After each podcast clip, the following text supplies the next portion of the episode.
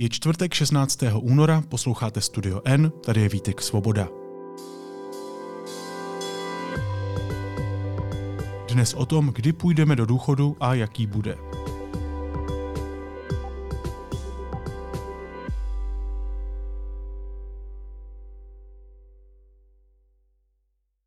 Česko musí co nejdříve reformovat důchodový systém. Je to nutné kvůli rostoucím nákladům na penze a stále méně příznivé demografické křivce. Pro nás v TOP 09 je naprosto klíčové, abychom měli důchodovou reformu a abychom ji v této vládě schválili a připravili. Protože ale my si nemůžeme udržet ten systém takhle bez reformy. A To znamená- není to udržitelné v takové míře, v jaké to je. Ale já bych navázal ještě na paní předsedkyni. Paní předsedkyně, představte si, já vás chci vidět v 68 letech, například v pekárně u pásu s rohlíkama, nebo vás chci vidět eh, v obuvnické firmě, se prostě nebudete moc ani ohnout. Ministerstvo práce a sociálních věcí chce návrhy penzijní reformy představit letos na jaře. Proč se o důchodové reformě tak dlouho mluví a nic moc se neděje a změní se věk odchodu do penze? O tom teď budu mluvit s ekonomickým redaktorem deníku N Michalem Tomešem. Michale, ahoj. Ahoj Vítku. Pane Středolo, tak eh, co říkáte na návrh pozdějšího odchodu do důchodu a vůbec eh, konzultoval už to někdo z odbory? Eh, Mě napadlo v této souvislosti snad to, že bychom měli začít vyjednávat nový příplatek a to je příplatek na, za odvoz mrtvoly z pracoviště.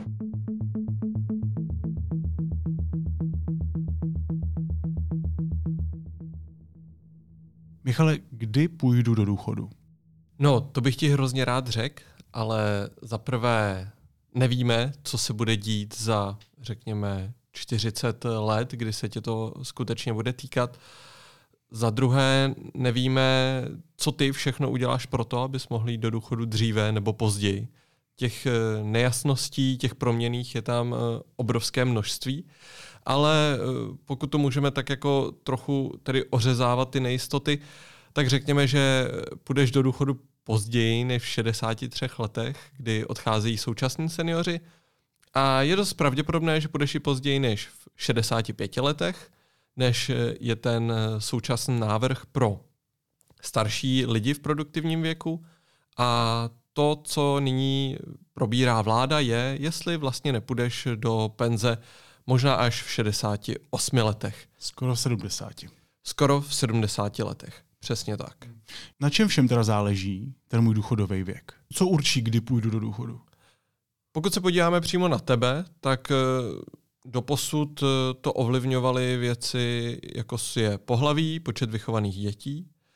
Eh, Dále ale bude záviset především na tom, jak na tom bude český sociální systém. Kolik v něm bude peněz, jestli v něm bude dostatek peněz, jestli bude dostatečná pracovní síla, která bude ten důchodový systém živit.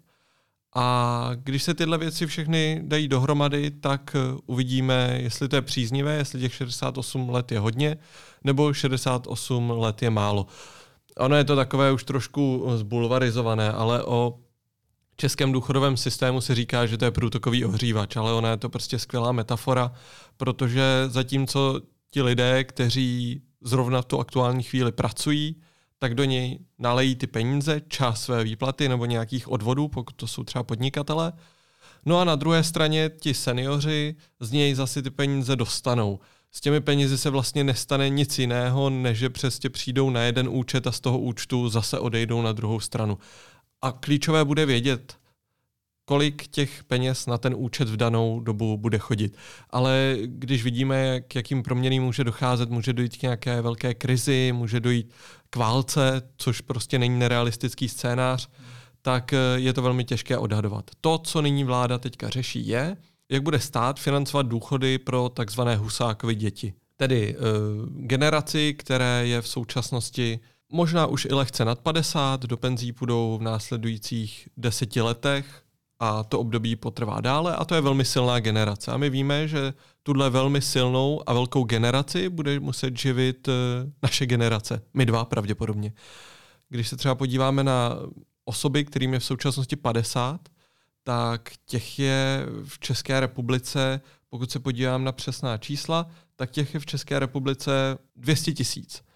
Ale lidí starých, jako jsem já, tak těch je v Česku jenom 100 tisíc. To je prostě obrovská disproporce. Mm-hmm. Když se vrátím k těm 68 letům a k tomu, že možná půjdeme před 70 do důchodu, to je to téma, které teď se řeší a uvidíme, jak dopadne. Viděl jsem samozřejmě mýmy, kdy vlastně z práce nás rovnou odvezou do krematoria. Um, říkám si, kolika let se Češi průměrně dožívají versus v kolika by teoreticky mohli jít do důchodu? Pokud se podíváme na to, kolika let se eh, Češi dožívají, to je takzvaná naděje na dožití, tak ta je u mužů 75 let, u žen je vyšší, tam je 81 let.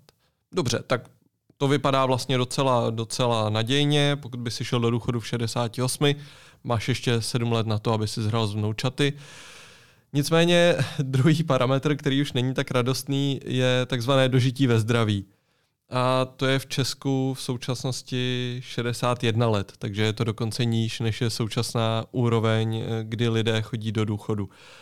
A to už je prostě hranice, kdy víme, že tito lidé v práci budou méně produktivní, budou je trápit nemoce, různá chronick, různé chronické potíže a je otázkou vlastně, co tito lidé tomu důchodovému systému mohou pomoci. Existují nástroje, které to mohou trošku ohnout ten systém. Eh, ty nástroje teďka byly schválené a jedním z těch nástrojů je třeba podpora pro částečné úvazky. To je prostě jeden z dlouhodobých problémů české, českého sociálního systému nebo českého pracovního trhu, že v Česku hrozně málo lidí pracuje na částečný úvazek a neplatí to jenom třeba pro uh, ženy na mateřské nebo obecně ženy s malými dětmi nebo uh, otce s malými dětmi. Platí to právě i pro lidi starší 55 let. Místo toho tito lidé odcházejí do předčasného důchodu a z toho aktivního ekonomického života vlastně úplně odchází. Tohle třeba může být nástroj, který to může trochu pomoci, že se zvýhodní ještě třeba více, než eh, se to stalo teďka, že se ještě více zvýhodní ty částečné úvazky a ty, pokud by ti bylo 65, tak by si podcasty chodil nahrávat třeba jenom úterý, středa, čtvrtek. To by bylo legrační, kdybych v 65 nahrával podcasty, myslím, že by se tematicky jako úplně jako změnil, nebo, no to je jedno. Um, ještě mě zajímá, eh, když teda je mi teda 68, už 7 let jsem pravděpodobně dost nemocný a už se těším na to, až si trošku odpočinu a budu si hrát 7 let vnoučaty a pak umřu. Výborně výborně. Um, tak uh, vyžiju z toho, co dostanu. Kolik dostanu peněz? No, pokud bys byl současný důchodce, tak dostaneš uh, 20 tisíc korun, což je historicky největší penze. Nominálně je to logické, protože prostě zde máme kontinuální inflaci, ale často se hovoří o takzvaném náhradovém poměru, což je poměr mezi průměrnou mzdou a průměrným důchodem. Průměrná mzda je v současnosti 40 tisíc korun, náhrado, e, průměrný důchod je 20 tisíc, takže náhradový poměr je 50%. A to je historicky úplně nejvíc. Na tady to číslo se ale můžeme dívat dvěma různými optikami. Eh, z pohledu toho náhradového poměru, tedy důchodci si žijí velmi dobře, ale z pohledu nějaké kupní síly to není už úplně tak, eh, tak veselé, protože právě v současnosti tady máme velmi vysokou inflaci a proto se i ty důchody uh, tak rapidně zvyšovaly, především v rámci takzvaných mimořádných valorizací, které se nyní upravovaly. A dá se očekávat, že v budoucnu se tento náhradový poměr sníží třeba na úroveň 45%, možná ještě trošku níž tam do těch oblastí, kde byl, kde byl i v minulosti. A tam je asi jako důležitý pohled na to, ona spousta lidí se obává toho, že prostě jednou ten důchod mít nebudou, že budou mít hrozně malý důchod. Já sám bych se toho za stolik nebál, protože důchodci jsou samozřejmě obrovská voličská skupina a pokud by měli velmi malý důchod, tak sociální systém to stejně zatíží. Stát bude muset vyplácet různé příspěvky na bydlení, příspěvky na, na živobytí, mimořádné dávky. Takže nějak pravděpodobně by si z toho svého důchodu vyžil. Ten důvod, proč se ale hovoří o tom, jak najít ty peníze nebo jak ten systém reformovat je, aby ti důchodci se měli stále stejně. A jak to teda udělat, aby se měli stále stejně. Proto tedy má růst i ten věk odchodu do důchodu, což je upřímně ten nejsnažší nástroj a e, minulé vládě Jany Maláčové to doporučovala i organizace OECD, u které si vláda nechala udělat e, analýzu českého důchodového systému, tak oni tam poukázali na řadu různých nedostatků penzijního systému, ale řekli, ale ano, číslo jedna, zvyšte věk odchodu do důchodu. Takže kdo to trošku sleduje, není úplně překvapením, že se ty debaty v současnosti vedou, ale je to velmi, velmi palčivé téma. Ta rovnice je tak jednoduchá, že když zvýšíme věk odchodu do důchodu, tak eh, prostě přineseme víc peněz do státní kasy. Ano i ne. Eh, vlastně ano, pokud ti lidé budou stále pracovat do těch 68, přesně tak. Na jednu stranu ti lidé budou déle odvádět peníze do důchodového systému a zároveň z něj budou kratší dobu odebírat, takže se to vlastně eh, z obou stran se změní ta rovnice. Na druhou stranu ano, pokud ti lidé budou nemocnější, budou trpět více třeba nějakými pracovními nemocemi, nemocemi z povolání, tak nemůžeme úplně říct, že ten člověk bude třeba vydělávat úplně stejně po celou dobu eh, svého pracovního života. Hmm. Ale ano, vlastně tohle je ten důvod. Hmm. Chápu to správně, že už teď ve 30, možná už je pozdě, bych měl začít řešit svůj důchod? Měl bych aktivně začít šetřit, eh, pojistit se nějak, eh, protože nevíme, co bude? Určitě. Teď nechci znít jako v nějakém investičním podcastu, protože těch je spousta, ale uh, ale jo, je to trochu uh, smutné a možná i trochu nefér, protože třeba ty generace před námi tohle zas tak úplně řešit nemuseli. Na druhou stranu jsou to třeba generace, které většinu produktivního věku zažili v komunismu a tam prostě ta mantra toho, že by se měl člověk zajistit na důchod, úplně nebyla tak, uh, tak funkční. Vlastně ti lidé tohle nevnímali, že by se tohle muselo dít. Takže ano, je nutné, aby se lidé, aby na to minimálně lidé mysleli, že ta penze může být velmi malá a především s ohledem na to, pokud v tom důchodu budou sami. My tady máme uh, asi 889 tisíc seniorů, kterým chybí peníze na základní výdaje, třeba potraviny. A většina z nich jsou seniori, kteří bydlí sami, takže uh, v tu chvíli je to ještě těžší.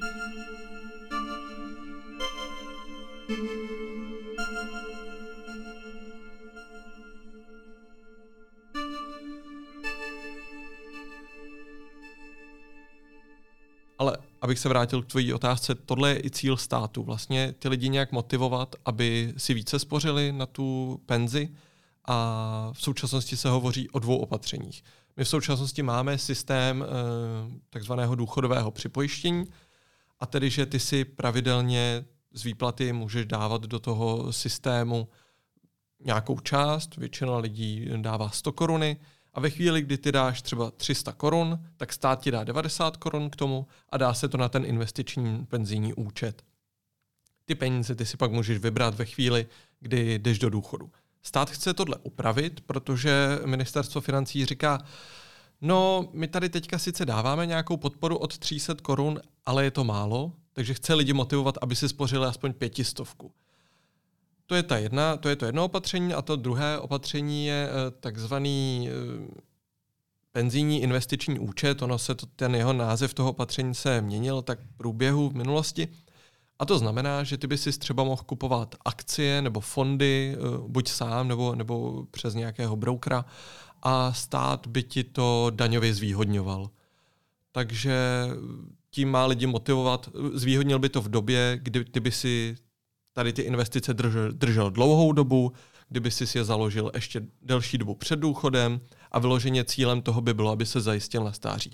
Češi nejsou úplně zvyklí takhle investovat eh, a tohle má být jedna z motivací, jak jim říct, hele, možná když si koupíš akcie nějaké velké potravinářské firmy, která funguje 100 let, tak pravděpodobně bude fungovat i v době, kdy půjdeš do důchodu možná je to ten, ten cíl, jak se jako zajistit. Já si říkám, jedna teda z těch verzí počítá s tím, že bychom ideálně si dávali někam pětistovku, druhá, že se budeme orientovat v akcích a v investování. Jako my dva tady asi ještě máme nějakou šanci, ale je opravdu velká skupina lidí v České republice, která aktuálně jako představa, že někam dá pětistovku, je nereálná a představa, že se bude zabývat akciemi v momentě, kdy pracuje dvanáctky, je taky trošku absurdní. Takže si říkám, eh, co to říká o českém sociálním systému? Jako měl bych tohle řešit já jako jednotlivec?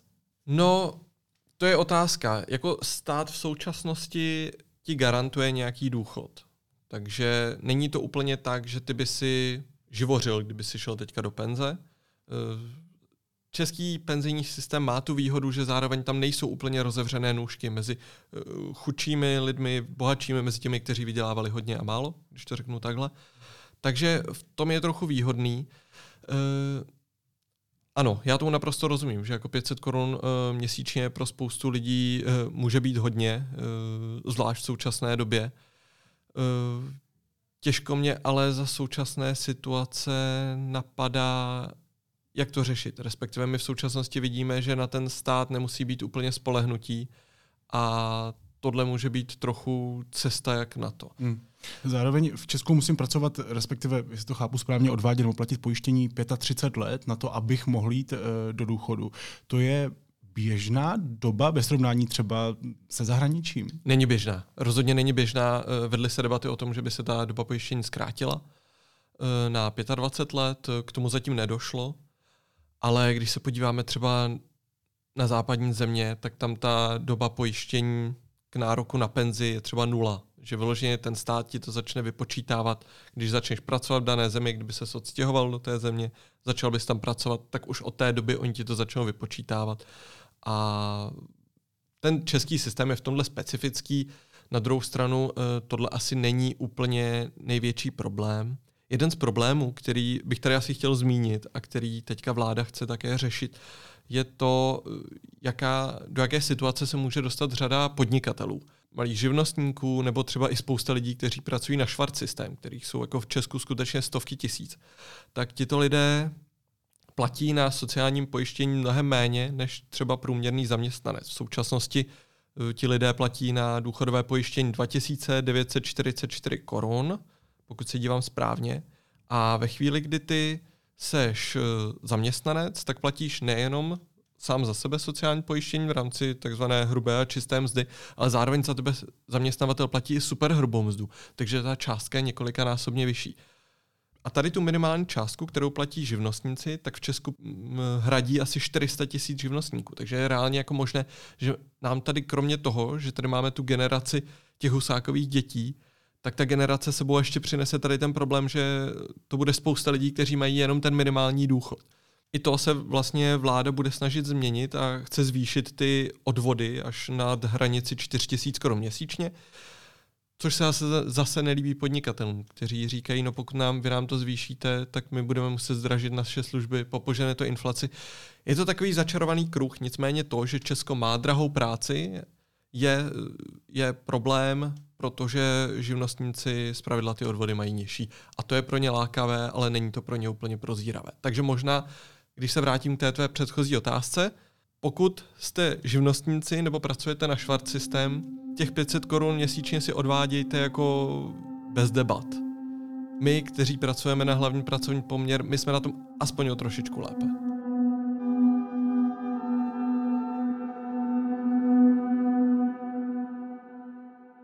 Kdybys to měl zhrnout, proč potřebujeme tu reformu právě teď? Protože Petr Fiala mluví o té akutní situaci, premiér a spousta dalších politiků. Pro, proč právě teď je to nutné? Je to teda ta generace Husákových dětí, je to ta, ta vidina toho, že lidí v produktivním věku ubývá, ubyde ještě více?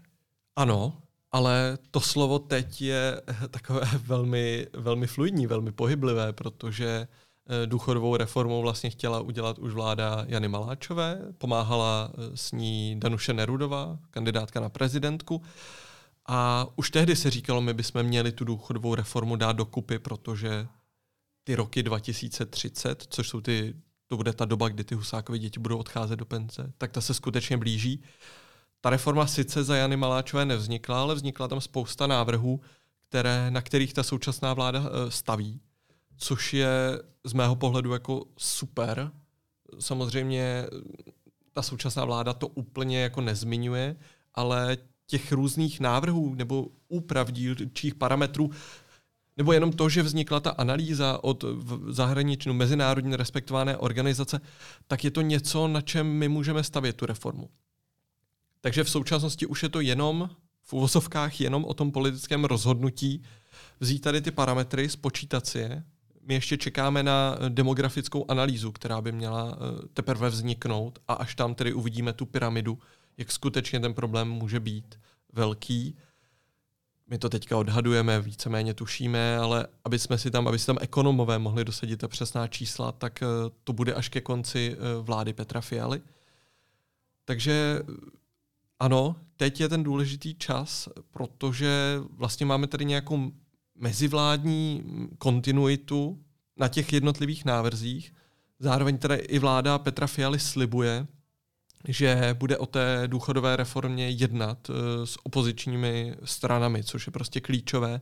Na druhou stranu, třeba jak jsem hovořil o tom, o těch vyšších odvodech pro OSVČ, tak to ano teďka jako velmi silně kritizovalo. Takže jako otázkou, jak vlastně široká ta politická schoda bude. Ona to popisovala i kolegyně eh, Katka Frouzová ve svém článku, že teď tam jsou dva konkrétní body, tedy jeden je ten věk odchodu do důchodu a druhý je takzvané výchovné procento, tedy že by děti podporovaly důchod svých rodičů takzvaným procentem, tak to jsou třeba dva body, na kterých se ta současná koalice ještě neschodla. Pravděpodobně o tom povedou další debaty. Nicméně, pokud to mám trošku schrnout, zatím to vypadá tak, že ten věk, kdy lidé budou odcházet do důchodu, to rozhodnutí, kdy vláda bude muset říct, omlouváme se, ale vy skutečně budete muset jít do penze později, tak to rozhodnutí pravděpodobně padne eh, před před dalšími parlamentními volbami, což je politicky trošku nešťastné. Mm, to rozhodně. Um, chápu to správně, že ta reforma je plná vlastně nepopulárních kroků? Není tam něco, u čeho by si nějaká skupina obyvatel řekla, ježiš, tak to je, to je dobrý nápad, z toho mám radost. Protože to vlastně přizpůsobujeme té, tomu negativnímu vývoji nebo vývoji, který nám nabízí úplně hezkou vidinu? Pár, nebo teď mě vlastně napadá jeden takový krok a to je například plánované dřívější odchody do penzí pro lidi, kteří pracují v takzvaných náročných profesích třeba pro lidi pracující v hutích, nebo hovořilo se i o záchranářích. To je vlastně jeden z návrhů, který se tady také řeší už od minulé vlády a možná se najde schoda na tom, že skutečně tyto profese nebude možné v 68 letech vykonávat a že tito lidé by měli jít do důchodu dříve a to za stejných podmínek jako ti, kteří půjdou později. Vždycky ale tady u těch opatření nakonec eh, vyvstane otázka toho, kdo to zaplatí. V tomto případě by to měli zaplatit jejich zaměstnavatele. Ve chvíli, kdyby ty tedy chtěl zaměstnávat nějakého pracovníka v hutích, tak by si za něj státu platil víc. Hmm, Ještě jedna věc, která vlastně se v té důchodové, nebo je součástí zatím té kvazi důchodové reformy, tak eh, je takzvané 500 korun výchovného, což je opatření, kdy lidé, pravidla ženy, podle toho současného nastavení, dostanou ke každému důchodu 500 korun za vychované dítě. Takže pokud máš třeba babičku, které se narodily tři děti, tak vlastně od začátku roku teďka dostává 1500 korun ke každému důchodu. Důvodem bylo vlastně vyrovnání eh, té nerovnosti mezi muži a ženami, kdy prostě muži mají zpravidla více času eh, si budovat kariéru, více času vydělávat peníze a většinou také mají větší penze. Eh, ženy, které se starají o děti, nebo i muži, kteří se starají o děti, tu, tu možnost nemají a toto jim vlastně stát eh, částečně kompenzuje. Ekonomové to ale trošku kritizují, zaprvé proto, že to je nějaká fixní částka, která se pravděpodobně v budoucnu bude muset valorizovat a za druhé je to zase opatření, které nás stojí desítky miliard korun a my jsme úplně nepřišli na to, kde na něj vezmeme chápu správně, že pokud tedy ta důchodová reforma, která zatím je spousta papírů, pravděpodobně těžko říct, co z nich se pak uvede v platnost, ale asi hlavní momenty by byl právě zvýšení odchodu do důchodu a vyšší odvody pro OSVČ. V současnosti, v současnosti eh, to tak vypadá, těch, těch, ale on je, to, on je to takový jako, to je když děláš recept, jo.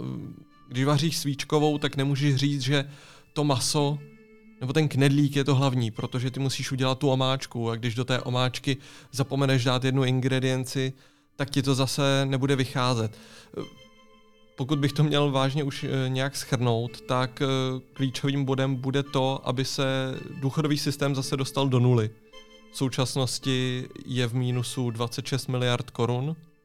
V minulosti to bylo dokonce minus 50, minus 60 No a tady ta díra se bude dále prohlubovat v následujících letech. A jakékoliv drobné opatření, ke kterému ten stát přistoupí, který tady tu díru dokáže trochu zalepit, tak eh, je pro státní rozpočet vítaný.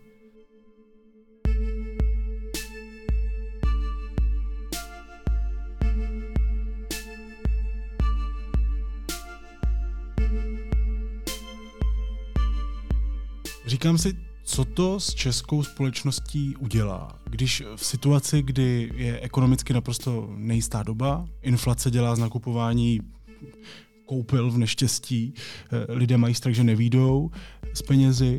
Co s námi udělá, když teď vláda zvedne věk odchodu do důchodu?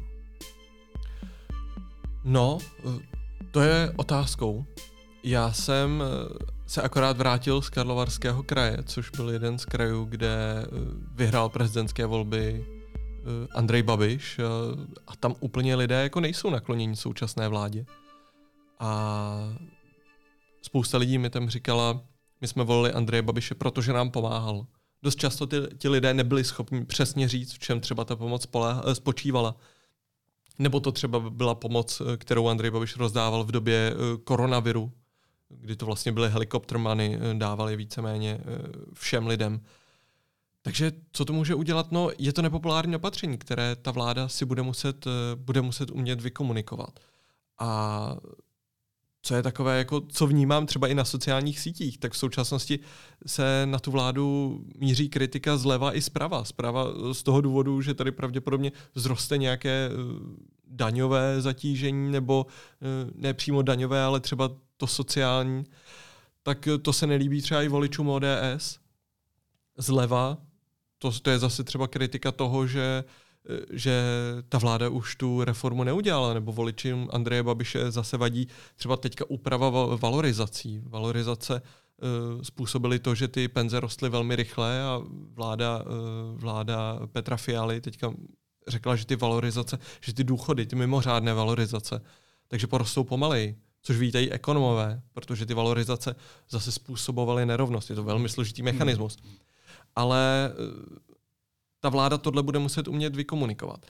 Já si ale jenom říkám, že ono i při pouhém pohledu na ta čísla je naprosto zřejmé, že ten systém byl neudržitelný. A politici si za to můžou sami, protože naprosto neudržitelně do toho systému zasahovali a vždycky s takovou argumentací jako, no, ale vždy důchodci si to zaslouží. To já nějak nerozporuju, ale ještě před 15 lety byly důchody stejně vysoké jako rodičovská. A nyní je důchod, jak už jsme zmiňovali, téměř 20 tisíc korun. A pokud eh, si vezme žena rodičovskou na tři roky, tak bude od státu dostávat měsíčně 8300 korun. Je to o prioritách, je to o prioritách toho státu. Ty už to zmiňoval, já opravdu od střední školy slýchám větu, jo, ty, ty do důchodu ani nepůjdeš. Za tebe, za tebe důchody ani nebudou. Já jsem tomu nikdy moc nerozuměl, nebo je, jak, je, jak správně řekl, je to myšmaš informací, dojmů a zkušeností. Já opravdu ekonomice nerozumím, tak abych e, o ní mohl jako komplexně přemýšlet, ale chápal jsem to vždycky tak, že ten důchodový systém v Česku dost možná skolabuje. A já si říkám, a zkus mě prosím posluchače, posluchačstvo uklidnit a buď ale zároveň upřímnej, jo, když teď budu teda další desítky let pracovat, nejen já, kdokoliv. Můžu ta produktivní léta trávit v práci v klidu s tím, že vím, že se o mě ten stát na to stáří nějak postará? Třeba já, ano, já mám prostě důchodové připojištění, protože mi na to i docela uh, štědře přispívá stát, tak to vnímám jako nějakou výhodnou věc. Ale já si skutečně myslím, že pokud nedojde k nějakému jako významnému myšlenkovému posunu ve směru k tomu, že důchodci jsou okraj společnosti, se kterým bychom se neměli bavit a jenom bychom je měli zavřít do ústavu. Což snad ne. Což snad ne, protože všichni máme rádi svoje rodiče, to bychom jim rozhodně nechtěli udělat, tak proč by se někdo měl chovat tak k nám? Tak já si nemyslím, že k tomu dojde, že by skutečně jako důchodci neměli na jídlo, nebo většina důchodci, všichni důchodci, neměli na jídlo, protože, jak už jsem zmiňoval, také možná do té doby, dokud důchodci budou mít volební právo, tak to bude skutečně jako silná názorová skupina, která uh, bude moc promlouvat do toho veřejného dění a politici budou muset vědět, že s nima musí počítat. A zároveň, pokud by se o ně nestarali, tak se o ně stát bude muset postarat jiným způsobem. Což ale neznamená, že se důchodci budou mít dobře, a tam je asi podle mě ta dělící linie, na to jídlo asi možná budeš mít furt, pokud tedy strávíš eh, ten svůj produktivní věk prací a budeš eh, odvádět eh, peníze státu, tak asi na to jídlo budeš mít furt.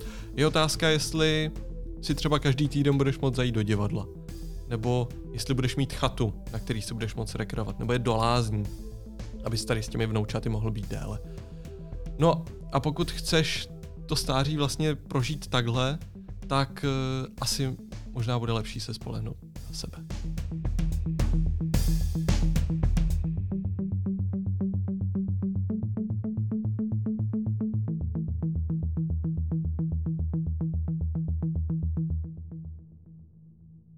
Říká ekonomický redaktor deníku N. Michal Tomeš. Michale, moc ti děkuji, měj se hezky, ahoj. Taky děkuji, měj se fajn. A teď už jsou na řadě zprávy, které by vás dneska neměly minout. Bohuslav Svoboda z ODS byl zvolen pražským primátorem. Pro bylo 50 z 65 zastupitelů. Vedle zástupců koalice ho podpořil také celý klub Hnutí Ano. Ve funkci nahradil Zdeňka Hřiba z Pirátů. Spojené státy v rámci zahraniční vojenské spolupráce poskytnou České republice dalších 200 milionů dolarů, tedy zhruba 4,4 miliardy korun na modernizaci armády. Jde o částečnou kompenzaci za techniku poskytnutou Ukrajině napadené Ruskem. Policie znovu prověří, zda při zadávání reklamy na farmě Čapí hnízdo nedocházelo k daňovým únikům. Rozhodlo o tom vrchní státní zastupitelství v Praze, které zvrátilo výrok, jenž potvrdil závěr policie o odložení kauzy. Informuje o tom server aktuálně CZ. Výbor OSN pro lidská práva pokračuje v prověřování Číny, jejíž zástupci před ním stojí poprvé od pandemie. Včerejší slyšení trvalo 6 hodin a čínští delegáti byli vyslýcháni ohledně covidu, pro následování obhájců lidských práv nebo Hongkongu. A Rusko v noci na dnešek podniklo na Ukrajině sérii vzdušných úderů, uvedl na telegramu šéf kanceláře ukrajinského prezidenta Andrej Jermak. Zásahy podle něj hlásí několik oblastí. Většinu střel a dronů ale sestřelila ukrajinská protivzdušná obrana.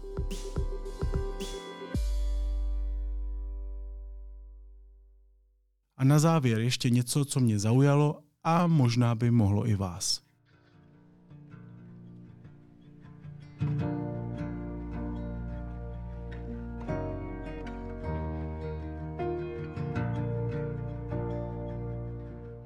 24. března tohoto roku vyjde Lana Del Rey, americké hudebnici, eh, nové album Did You Know That There's a Tunnel Under Ocean Boulevard. Je to v podstatě pár hodin, co z něj Lana Del Rey vydala druhý single a eh, rozhodně je to něco, co byste měli slyšet.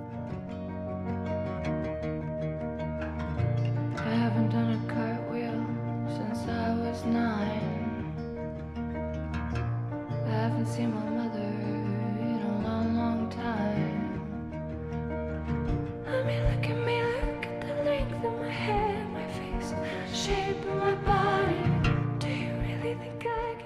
já se vůbec netajím tím, že jsem největší fanoušek Lany Del Rey na celém světě, možná ve vesmíru, ale i mě trvalo dva, tři poslechy, než jsem pochopil, že její nová píseň A&W, což je samozřejmě v Americe velmi známá síť fast foodových provozoven, ale zároveň v tomhle případě to znamená American Whore, že tahle píseň není jenom bláznivý výplot nějaké studiové session, ale opravdu jako geniální počin. This is the experience of being an American whore. Písnička má sedm minut, víc než sedm minut a jsou to v podstatě dvě slepené písničky dohromady. Jedna velmi mm, temná devadesátková roková balada, ve které Lana Del Rey eh, spíš huhlá, než zpívá, ale huhlá o dost eh, silných věcech, například o tom, že byla znásilněna. A je tam hodně prostoru pro domýšlení, i přes to, že ten text je vlastně velmi konkrétní, což já mám rád.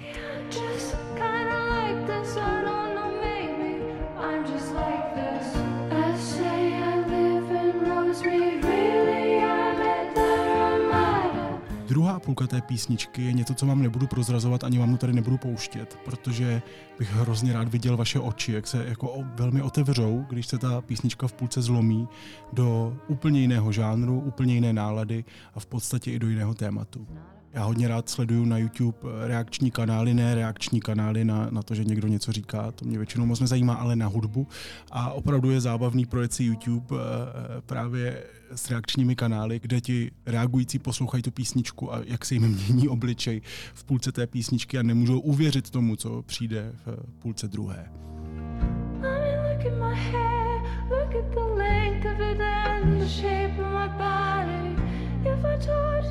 Hrozně se těším na 24. března. Já to říkám už mnoho let, že Lana Del Rey je největší songwriterka, kterou teď aktuálně máme. A jsem hrozně rád, že to s každou další písní úplně zřejmě, zřetelně ukazuje. Lana Del Rey, A&W a 2TV. To je můj dnešní tip. Naslyšenou zítra.